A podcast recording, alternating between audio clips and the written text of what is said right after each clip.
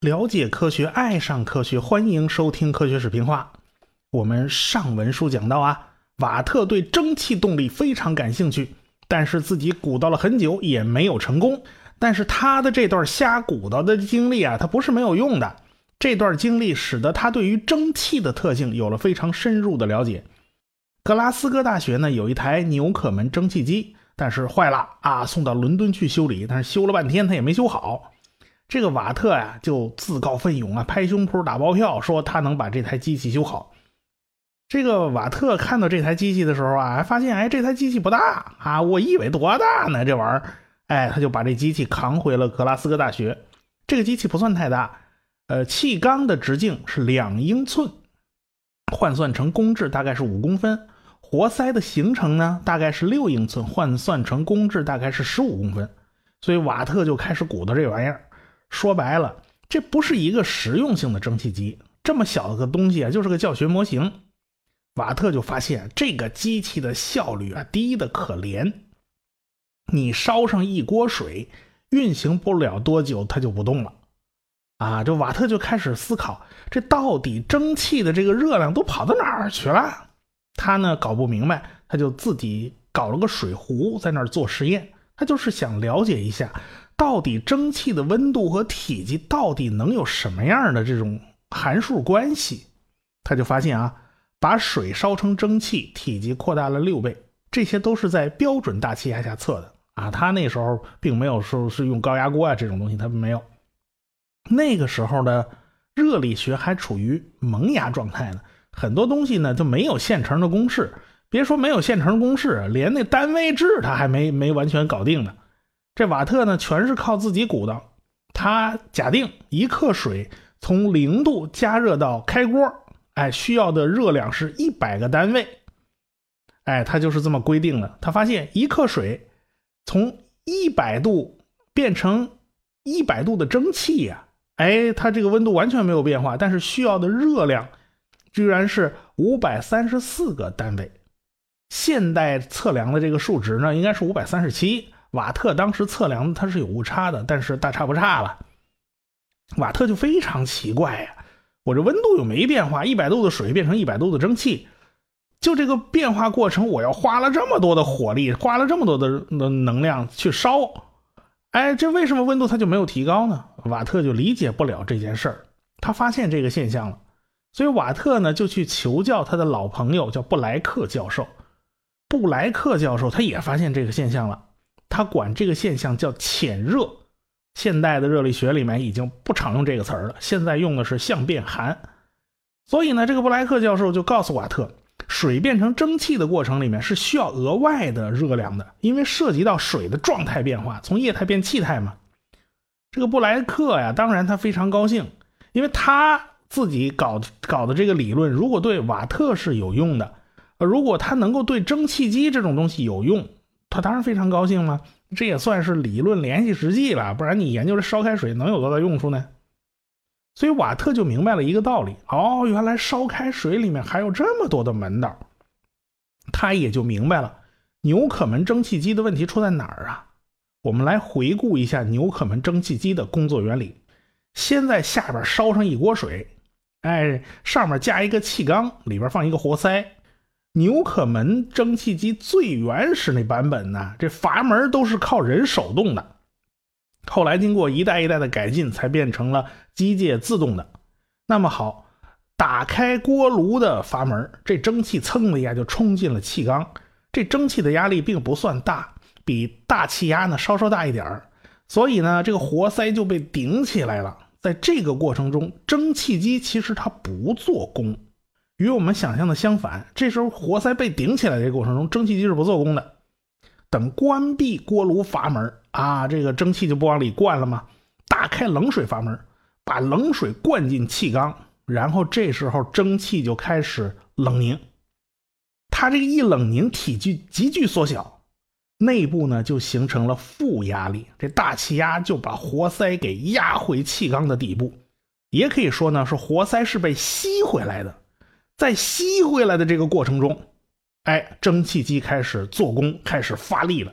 因此和我们想象的完全相反，纽可门蒸汽机它不是靠蒸汽的膨胀来做功的，相反，它是用利用冷凝收缩来做功。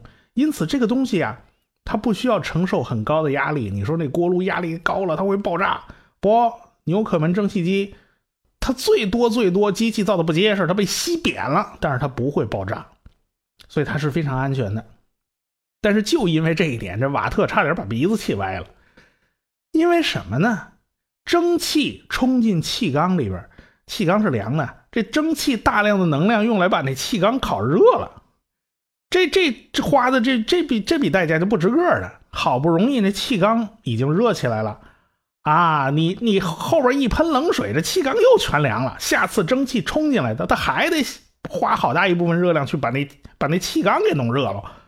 哎，在冷热交替的这个过程中啊，他不知道要损失多少热量，所以不管怎么调进、调节、调那个进气和注水的这个过程，没有办法弥补这个能量上的损失。但是瓦特一时半会儿他也没办法呀，因为纽可门蒸汽机的工作原理就是这个啊，你必须是一冷啊，然后把那些活塞吸回来，然后再一热把它推出去，不在气缸里面冷下来，蒸汽是无法凝结的。那没有办法凝结，它不会形成负压，所以蒸汽机根本就就做不了功啊，那就什么都干不了了。所以这就是成了瓦特的第一个大难题，这该怎么办？一七六五年的五月份的一天是个周末，天气不错啊。瓦特吃饱了饭就在河边草地上散步。按照苏格兰的规定呢，星期天是严格不许工作的，因此呢，瓦特也算难得的可以休息一下。但是他脑子肯定是停不下来的嘛。他就在河边遛弯遛着遛着，他突然灵光一闪，他想到一个办法，怎么办呢？那就是设立一个独立的冷凝器。气缸里的蒸汽，它我为什么非要放在气缸里喷水把它冷凝呢？是不是我排到另一个容器里面去让它冷凝不就完了吗？这样的话就实现了分工啊。那气缸烧热了以后就一直是热的，那我们蒸汽就不需要每次都把它去烫热了，那那就不要去多花这个能量嘛。冷凝器一直是冷的，哎，它就负责冷凝，哎，蒸汽反正是流体呢，它它不会只在气缸里待着，你给它一开阀门，它就会冲到别的地方去，哎，这这不就好办了吗？而且呢，气缸一一直是热的，我可以用保温措施啊，对吧？啊，那么热量散失就很少了，哎，他想通了这个，他就开始做试验了。分离式冷凝器能不能试验成功呢？他自己心里也没有底，所以他先做了一个小模型。后来啊，这个小模型的确是可以运行起来了，但是他当时做的那个冷凝器啊太小了，哎，这灌了几次蒸汽以后呢，这冷凝器的温度自己就升得很高，它没有办法再把那个蒸汽冷下来了啊，所以这个小模型运行了几圈以后呢，也就停了。但是这至少证明了这个分离式冷凝器的原理上是可行的。哎，你只不过是个冷凝器做的不够好的问题，那瓦特就很受鼓舞啊，他就开始玩命研究这个冷凝器。所以瓦特的试验呢，他也引起很多教授的关注。嗯，他那个造仪器的那个那个店呢，经常是有人去光顾的，不管是不是研究物理学或者机械的啊。你别以为理工科的人才跟他打交道，很多文科老师也喜欢上他那儿去看看，你那儿有什么新鲜玩意儿。哎，所以呢，这天有一个。研究道德哲学的教授啊，偶尔他也到瓦特这儿来溜达，还时不时还跟瓦特这儿聊两句，啊！但是这两个人呢，当时在格拉斯哥大学里面，他们都不会想到啊，万万也想不到，日后这两个人的塑像将会被并列矗立在格拉斯哥大学校园里。这位教道德哲学的教授，他名字叫什么呢？他叫亚当·斯密。他写的《国夫论》呢，其伟大意义那是怎么评价都不为过的。亚当·斯密和瓦特都是苏格兰人，那算是老乡吧。日后，苏格兰还将贡献一位晴天不遇柱、架海紫金梁，此人叫麦克斯韦。这是后话啊，此处按按下不表。就在瓦特鼓捣蒸汽机的那个年代，我们最早啊，《地球的刻度》系列讲过的那个钟表匠哈里森呢，哎。就是这个时代，他恰好在研究他的航海钟，他正在做那哈氏四号大海钟呢。他要把计时器的精度啊提高到过去不敢想象的程度，几个月慢一秒。哎，所以那时候的能工巧匠啊是个新崛起的阶层，因为他们可以凭着自己的手艺赚不少的钱，成为一个中产阶级。瓦特自己也是一个非常优秀的仪器工匠，他们手艺非常精湛，而且他们也得到了科学界的认可。但是他们也有问题啊！你你就以那哈里森为例吧，他就把那技术诀窍完全当做祖传秘方，那轻易他是不会告诉别人的。而且呢，他们都是维持一个小团体、小圈子，搞一个行会，阻止别人进入啊！这这这种垄断这种事儿，他们都在干。所以呢，英国当时就形成了一个大断层，他们这帮子工匠鼓捣的都是桌面上的小型化的那种精巧性的仪器。工厂里面呢，用的全是傻大黑粗的那种生产设备，啊，这两个简直是天壤之别呀！工厂里那些工程师虽然也挂名叫工程师啊，你听着哎，好像也都挺高大上的，但说白了，那些工程师就是打铁的铁匠。因此啊，像蒸汽机这种大型机器的加工精度非常差，你把那些傻大黑粗的机器和精巧的实验仪器你摆在一起呀。你都很难相信这是同一个时代的产品，所以瓦特碰到的第一个问题就是：你在你的实验室里，你做个小模型，它可以运行的非常好，但是你一放大，你变成了一个大的设备，这什么出什么麻烦都出来了。所以他当时要生产大型化的、实用化的蒸汽机的时候，他就发现自己力不从心呢。你找好的工匠就需要花钱呐。而且自己还要攻克一系列的技术难题，这叫大有大的难处，所以都是需要资金支持的。当时瓦特遇到的一个很大问题就是气缸活塞它到处漏气，而且呢阀门它也不过关，它关不严实，它也漏。这都是因为加工精度太低的缘故，它难免有跑冒滴漏。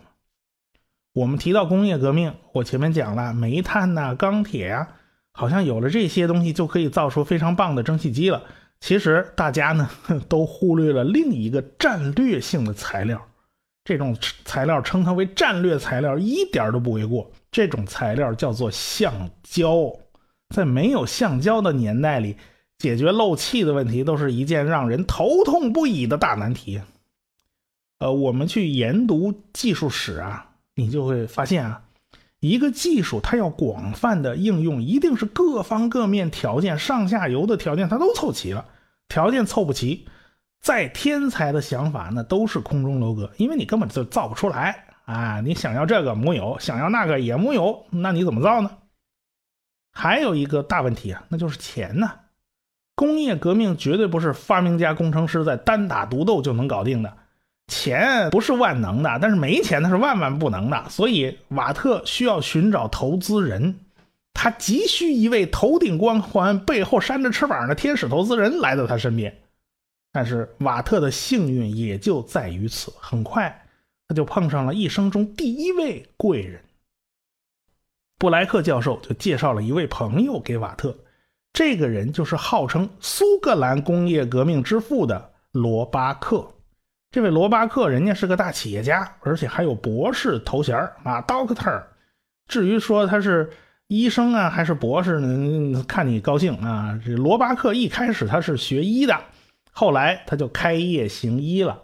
因为他学医，所以他接触了到了什么药品啦之类的，所以他后来的主要兴趣点就转移到了化工生产上。当时化学工业产业也开始兴起了，所以罗巴克开办的这个第一家企业。是生产硫酸的化工厂，后来他又开了一家更大的硫酸厂，所以当时他赚了不少钱呢。后来就从伯明翰迁到了苏格兰，跟人一起呢搞钢铁厂。搞钢铁厂你得选址啊，选来选去选了一风水宝地，就在卡伦河畔建立了这个工厂。工厂所需要的水源呐、铁矿砂呀、石灰啊、焦炭呐，全都好办，有河嘛，全都不缺，都能运来啊。于一七六零年元旦开炉，他们第一年炼出了一千五百吨铁。后来呢，有几座高炉啊建成投产，这产量呢就开始稳步增长。由于苏格兰的铁砂特别适合炼铁，所以这实际上全部都是炼出来的是铸铁，它不是钢。所以这个卡伦炼铁厂后来是以铸造大炮而驰名的，尤其是专门制造那种大口径的短炮，它不长。一七七九年跟法国舰队的战斗中啊，这种炮是大显神威啊。好，这是他第一步，他已经成功了，建了一个钢铁厂。罗巴克呢，下一个步骤就是租借汉密尔顿公爵在伯尼斯附近的一块地。哎，这这块地上还有一个。大别墅哈，他就在这块地上安了家。他看中的并不是这个地上有块房子，哎，这房子其实倒不那么重要。他看中的是这块地的地底下是有煤炭的。别看这个罗巴克生意越做越大，每次投资呢他都赚得盆满钵满的。但是这次投资这块地，他是彻底栽了。为什么呢？因为这个地方地底下有煤。倒是一点不假，它的确是有煤，可惜呀，这地下水多的邪乎，你挖矿井挖下去，那水咕嘟咕嘟就冒冒出来了。他当时搞了最大功率的纽可门蒸汽机，都甘拜下风啊！你这排水就是排不过人，这这你排水就是不如人家进水快，那你这个矿就根本就没法开采。所以这个罗巴克听说了瓦特在研究蒸汽机的时候，他就非常有兴趣。后来，这个罗巴克和瓦特成了合伙人，哎，这俩呃分工啊，这罗巴克占了三分之二的股份，他是投资人。到一七六九年，瓦特就拿到了第一个专利，也就是分离冷凝器的专利，这算是对纽可门蒸汽机的一个改进。罗罗巴克不是有家钢铁厂吗？这瓦特就到他的工厂去了一趟，看看这个工厂呢能不能在。呃，气缸啊和活塞的这种制造方面能够有个突破，因为过去那个气缸活塞造的实在是太差了。可惜这个厂的工艺水平也是不行的，最好的产品都不能合合乎这个瓦特的要求，哎，搞不定。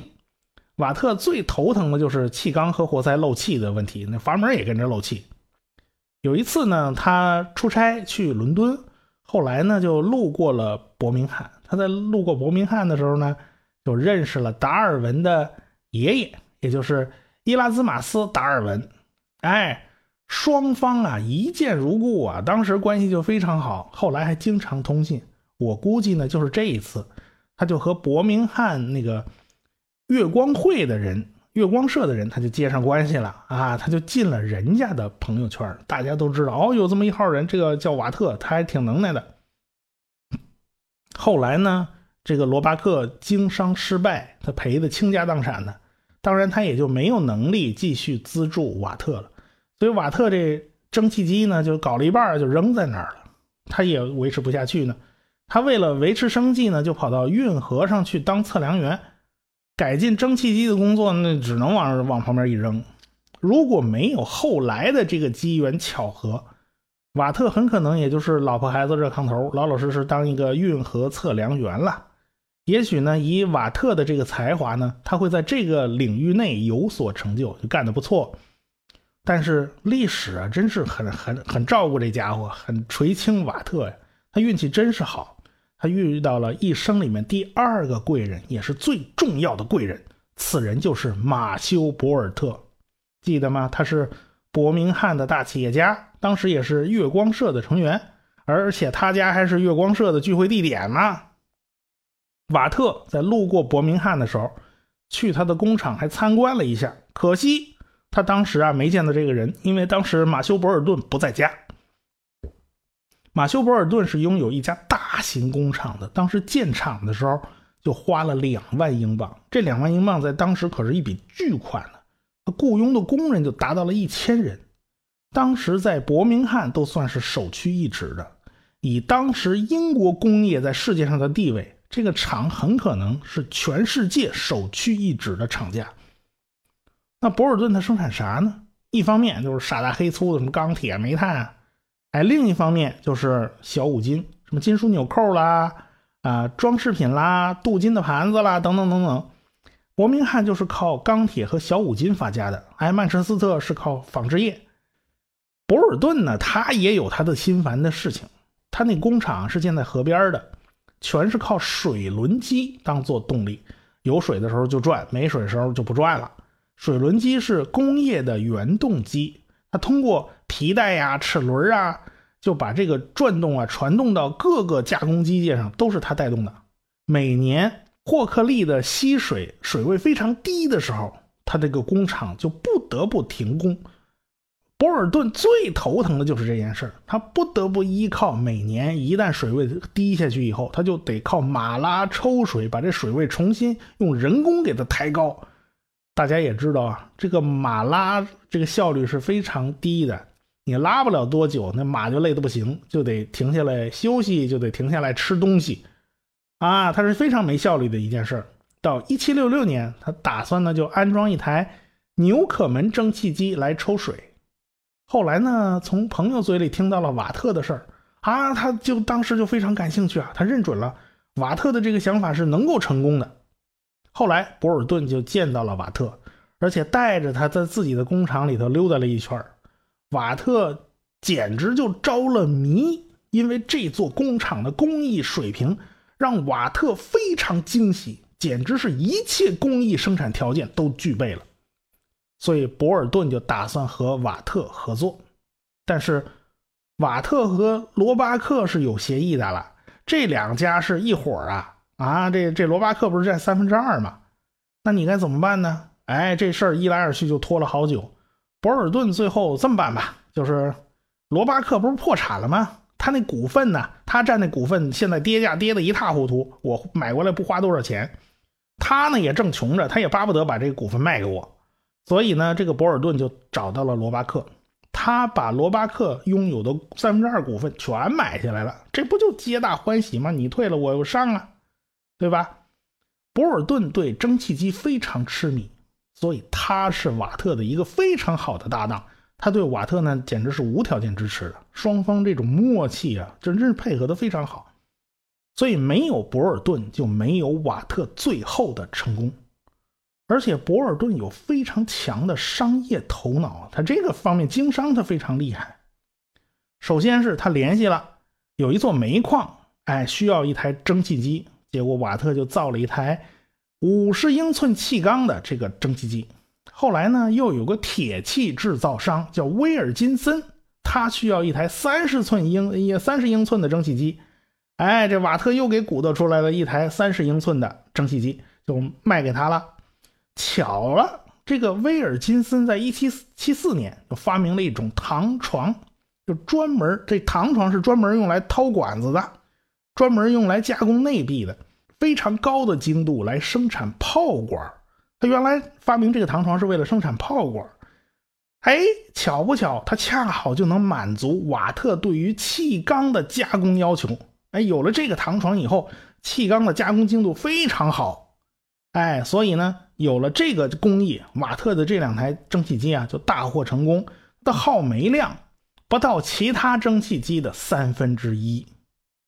当瓦特蒸汽机的耗煤量下降到了这个程度，它恰好跨过了一个门槛是什么门槛呢？那就是原本用纽可门蒸汽机不划算的那些矿山，它恰好变得可以承受，它可以划算了。要知道，很多金属矿山，它要挖矿，它也需要抽水，但是他们那儿又不见得产煤，他们那儿烧煤非常贵，哎，因此用老版本的纽可门蒸汽机来抽水，它非常的不合算。可是换用了瓦特的蒸汽机来抽水啊，这些矿山就变得合算了，它是有钱赚的呀。所以瓦特的蒸汽机恰好让这些厂商跨过了这个门槛。所以一下子能够用蒸汽机的厂商就变得特别多，大家都觉得这东西是好用的，而且是可以用的，是用得起的，这就一下打开了一个新市场了。所以最近那博尔顿就收到了一大堆来自于康沃尔郡的订单，因为康沃尔郡就属于缺少煤炭的地区啊，他别的矿都有，他就是就是没有煤。这个博尔顿呢还。创新性的提出了一种收费模式，怎么收费呢？不是说我就卖你一台蒸汽机啊，这这不不是啊，那怎么行呢？咱要收专利费。毕竟瓦特的蒸汽机是有独家专利的，是有祖传秘方的。咱们就这么收。相对于纽可门蒸汽机，瓦特的蒸汽机能给你省下很多很多的煤，能少花很多很多的钱。咱们就按照节省下来的这个量，咱们收取一定的比例，行吗？说白了，这博尔顿呢，他不但卖你蒸汽机，他还要收你月租费。